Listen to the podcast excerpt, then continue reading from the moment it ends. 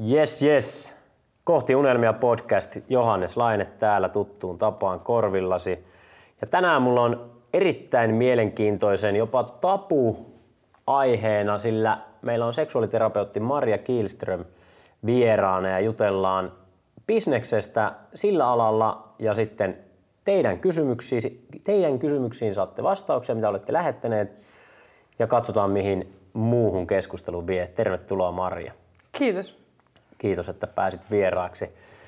Ja täytyy sanoa, että kiitos sille, joka pyysi Marian vieraaksi, koska en olisi itse ehkä tajunnut pyytää häntä vieraaksi. En ennestään myönnän ollut tutustunut sinuun. Olin kuullut jossain yhteydessä, että puhumuru on tosi siisti ja iso juttu, mutta nyt pääsen tutustumaan sitten tarkemmin. No, tämä on hyvä tapa siihen.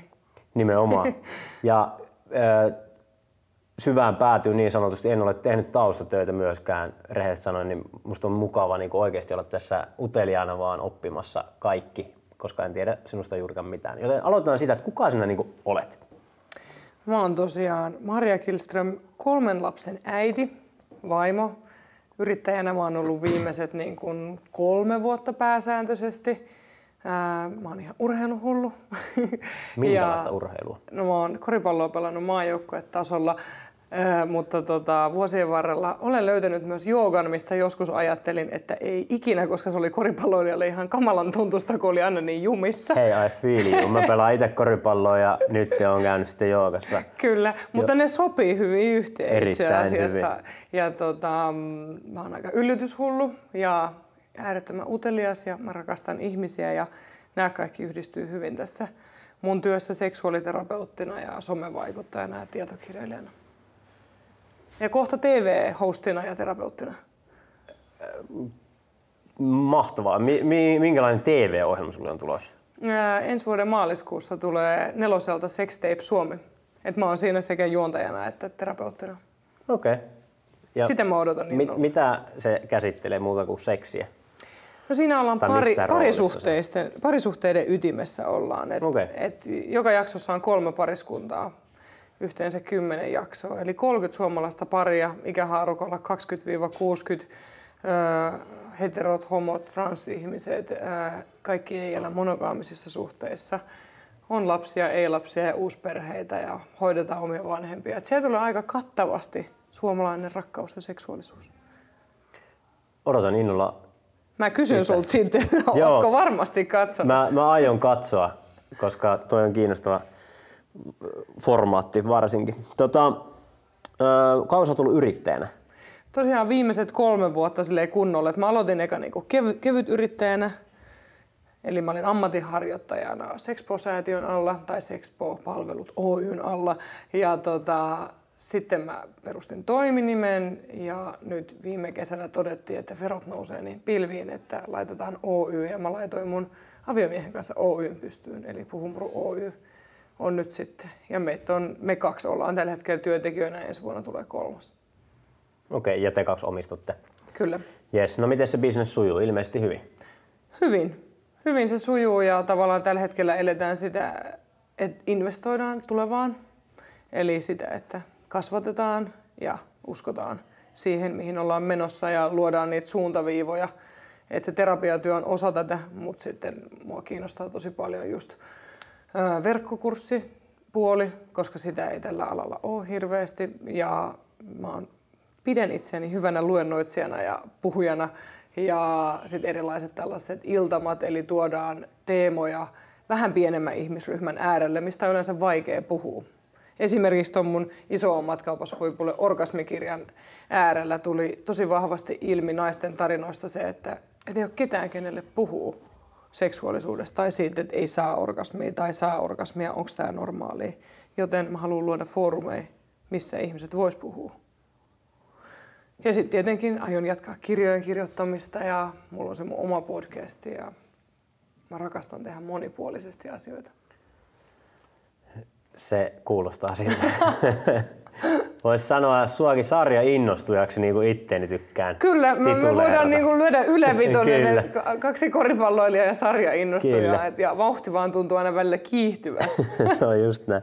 Tota, miten, mistä se on niin kuin alkanut? Miksi sä oot päätynyt seksuaaliterapeutiksi ja tekemään bisnestä sen ympärille?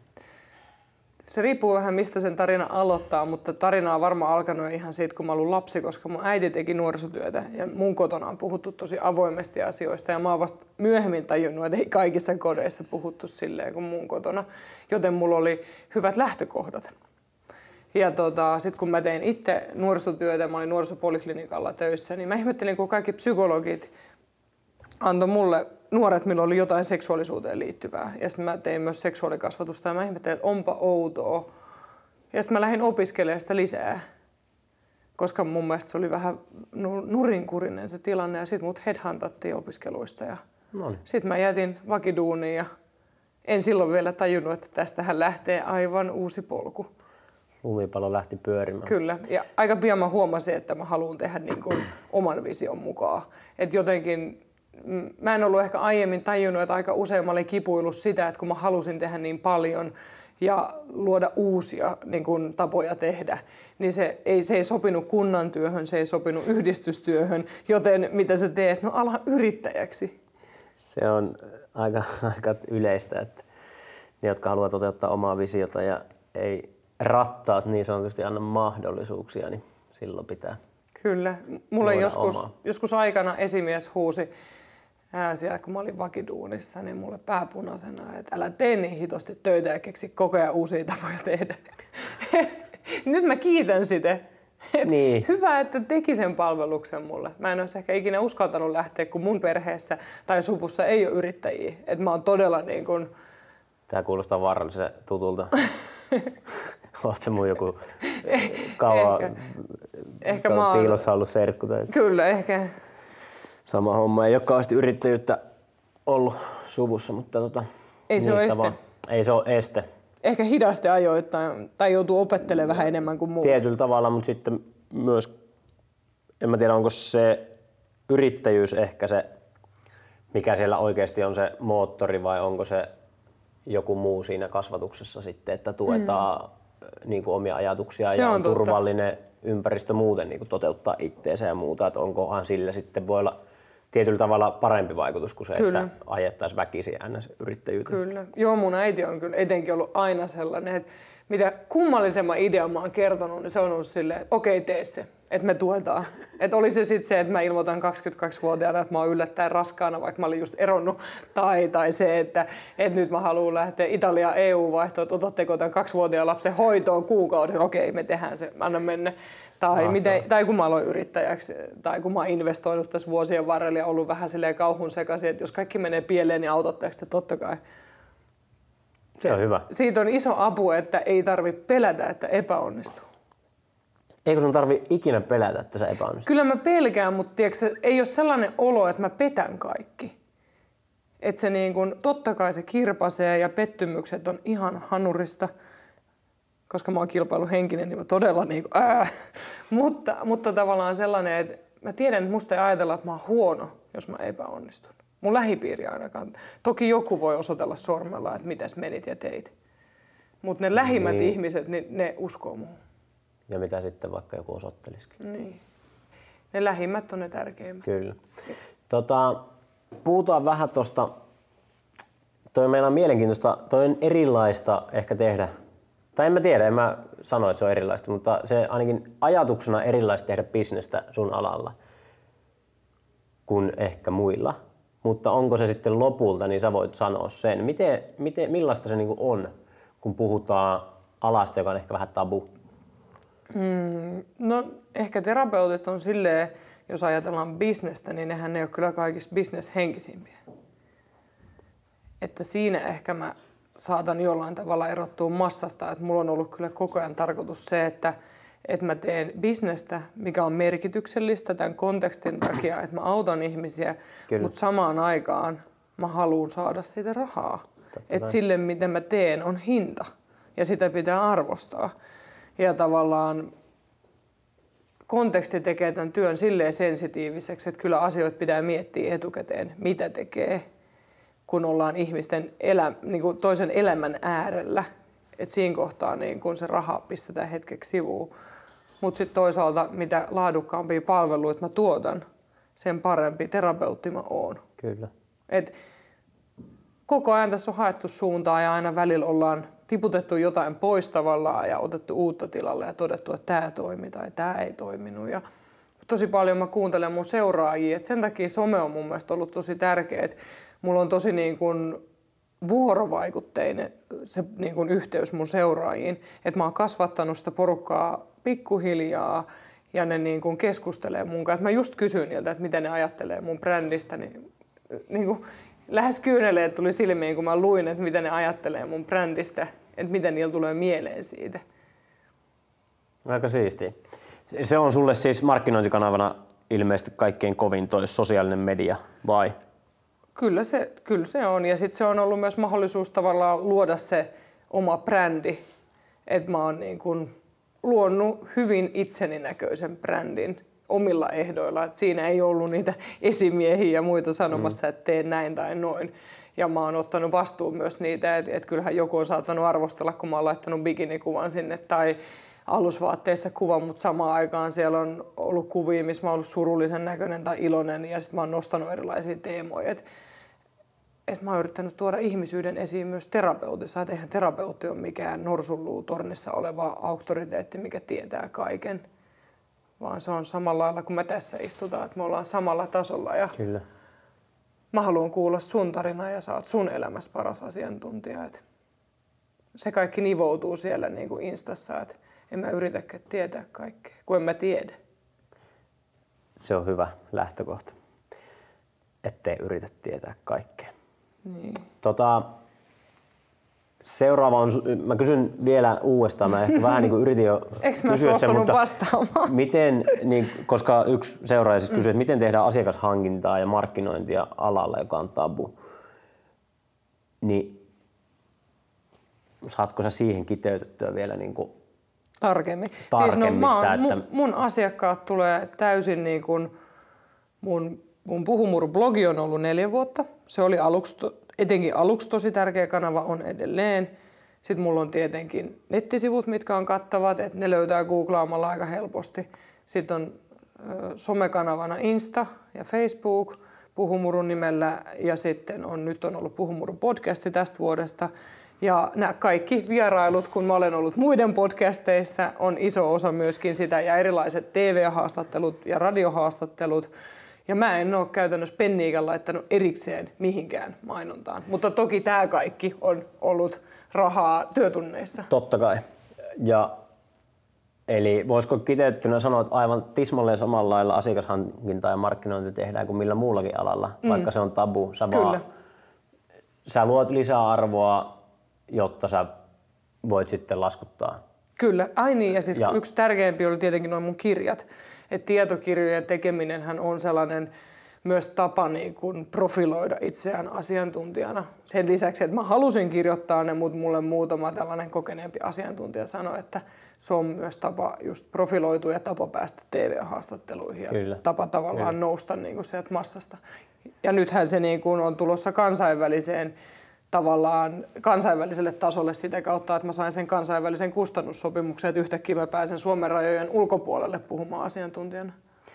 Eli luomalla paljon lisäarvoa, jonka kautta periaatteessa myyntiputkeen tipahtaa liidejä niin sanotusti Kyllä. ja sitten osa niistä konvertoituu tilauksiksi. Kyllä, että siellähän ne tilaukset on mun kohdalla just terapia-asiakkaita, ne on luentoja, koulutuspyyntöjä ja niin kun jos, jossain tapauksissa jotain tapahtumiakin.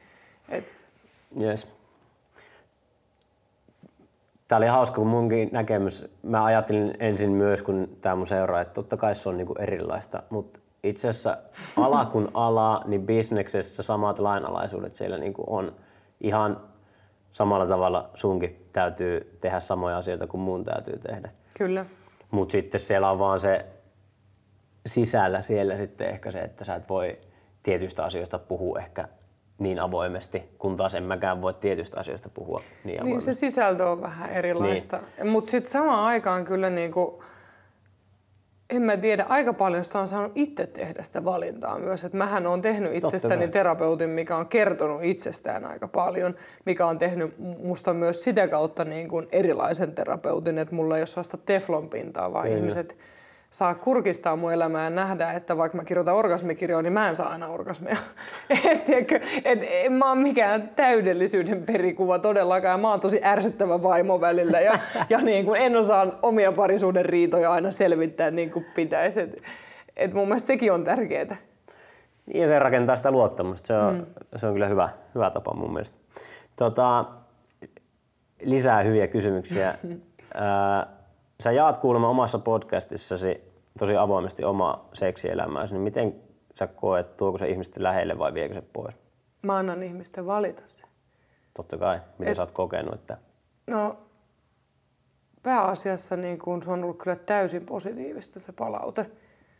Ja se niin kun mun oma agenda siinä on ollut just se, että, että musta ei rakenneta mitään just sitä täydellisyyden mm. kuvaa. Tai, koska mun parisuhteesta on ihmiset paljon ajatellut, että me ollaan ihmisten esikuva, että kolmen lapsen vanhemmat, mitkä on onnellisia ja niillä on vilkas seksielämä.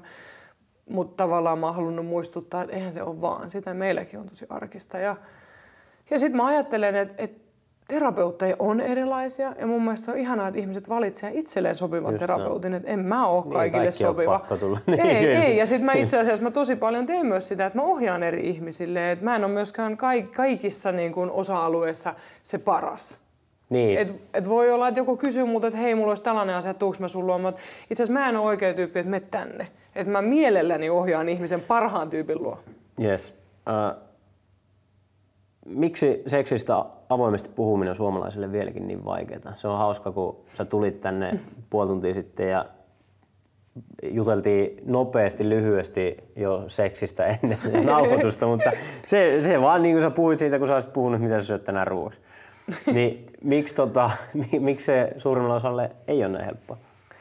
No varmaan yksi suurimpia syitä on se, että ei me olla saatu kauhean hyvää seksuaalikasvatusta kukaan, niin kuin jos ajatellaan 90-luvulla syntyneetkään harva on saanut vielä hyvää seksuaalikasvatusta. Eli meillä ei ole niin kuin sanoja eikä meillä ole tietoa. Ja sitten se on ollut vähän sen oman googlailun ja omien kokemusten ja mitä isosiskot ja isoveljet on kertonut tai porno näyttänyt, niin sen varassa. Ja sitten samaan aikaan, kun puhutaan seksuaalisuudesta, niin sehän on paljon muuta kuin seksi. Et ihminen on silloin niin kuin enemmän alasti kuin alasti ollessaan. Et se ei ole mikään ihme, että se tuntuu vaikealta että ihminen on tosi haavoittuva silloin myös. Tota, mitkä on ne yleisimmät kysymykset, millä ihmiset tulevat sun vastaanotolle? No skaalahan vaihtelee tosi paljon, mutta haluttomuus on aihe, aiheena sellainen, mikä tuo ihmisiä. Haluttomuuteen liittyy paljon muita asioita. Sitten erilaiset parisuhdeongelmat, öö, orgasmivaikeudet, erektiovaikeudet, jotkut mieltymykset, mitkä ehkä poikkeaa NS-valtavirrasta, yksinäisyys ja tietenkin seksuaaliset traumat, seksuaalinen väkivalta. Eli pitkä lista. On. Tota, lisää Nämä oli vasta pääotsikoita. Joo, me ei mennä sinne, niin. meillä menee muuten... Koko aika Joo. tähän listaan. No niin. Tota, sitten täällä on hyvä kysymys, minkä kanssa varmaan tullaan sinne, että mi- miten keskustella kumppanin kanssa fetisseistä, tai olet varmaan joskus joutunut vastaamaan, niin mm.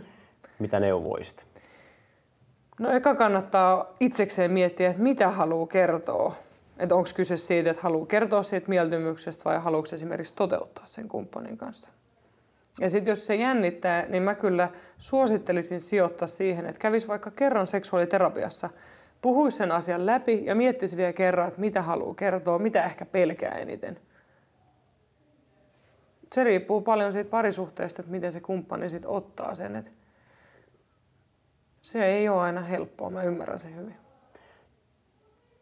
Sitten, tota, tämä on ehkä semmoinen, mitä niinku, mä en tiedä onko tämä tosissaan kysytty vai vitsillä, mutta tota, niin, kuinka monta kertaa pitää harrastaa viikossa kautta kuukaudessa seksiä, jotta siitä että pysyy aktiivisen? No mä sanoinkin sulle, että mä en tiedä tuohon ihan eksaktia vastausta, että jos tuohon tarvis, niin mä laittaisin kysymyksen vaikka Sexpon tai Väestöliiton neuvontapalveluihin tai kysyisin joltain lääkäriltä, että mikä toi on, mutta ainakaan niin kuin viikon aikana siittiöille ei tapahdu mitään pahaa.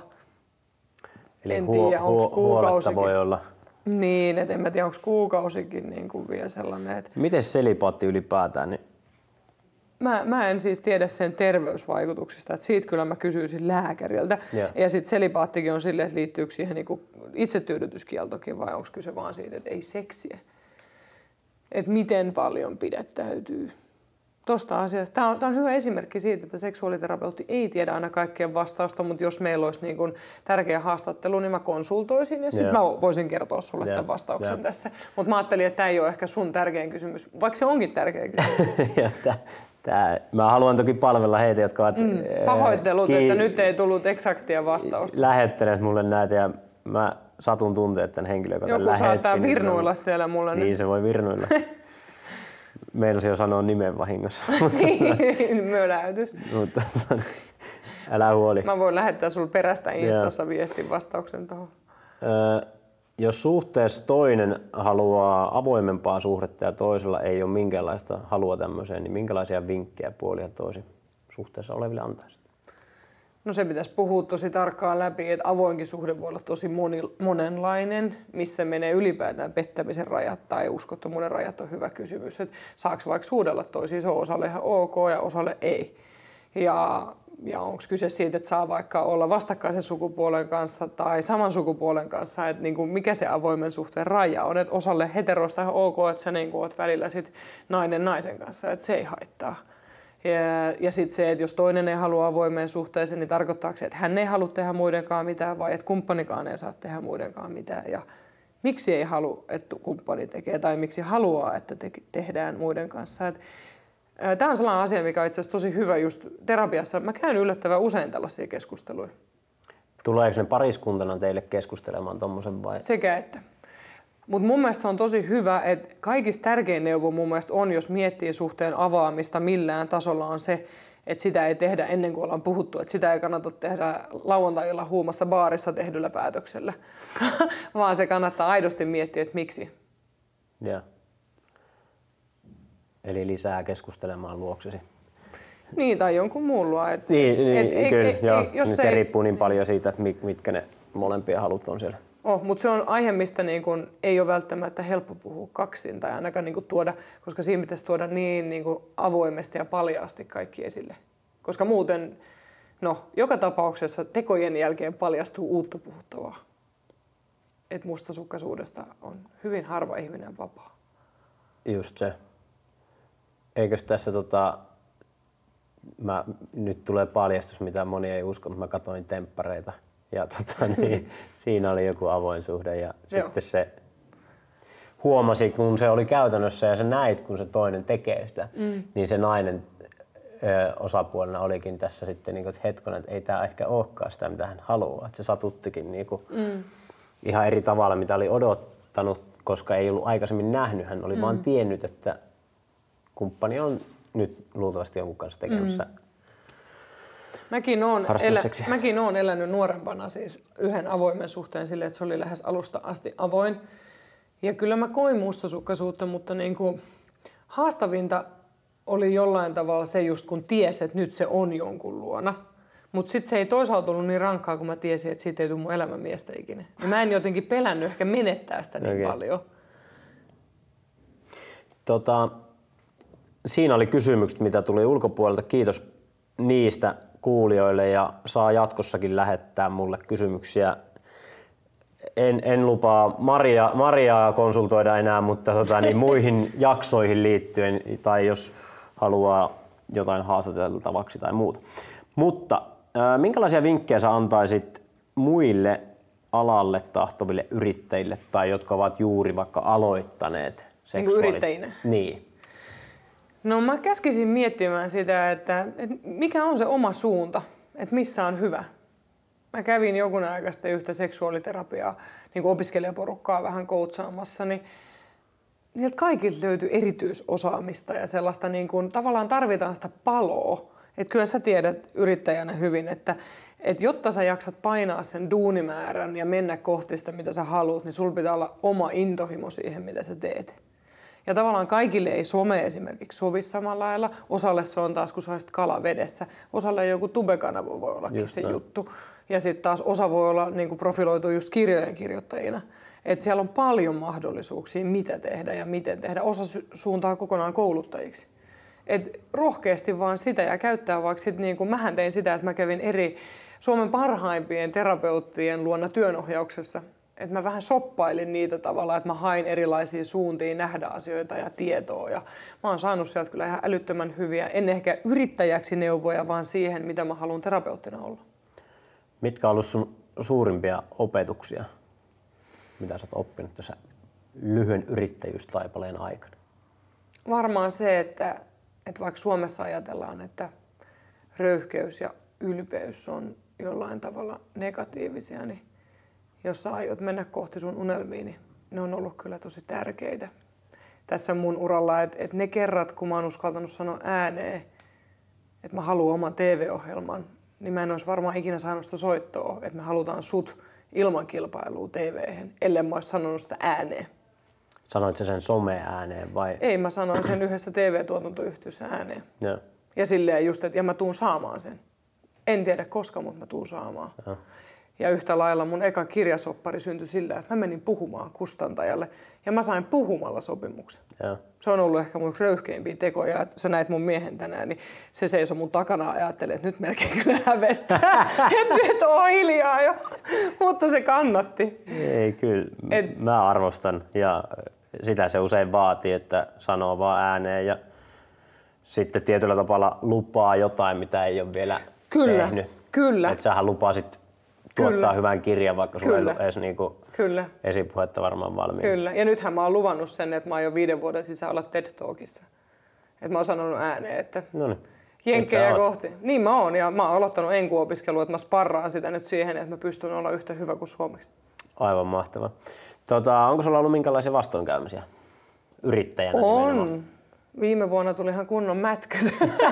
Sä tiedät, Verosuunnittelu ei- Saakeli, verosuunnittelu ei mennyt ihan kohilleen. Ja tietenkin alkavana yrittäjänä, kun ei ollut mitään jättimäisiä säästöjä, niin kyllähän sitä on niin kuin joutunut painaa duunia kieli, kielivyönällä, että saa lapsille ruoan pöytää. Mutta en mä tiedä, mä ajattelen, että se on vähän kuin koriksessa aikanaan, kun treenas täysillä, että se kova duuni kuuluu siihen, että saavuttaa jotain isompaa.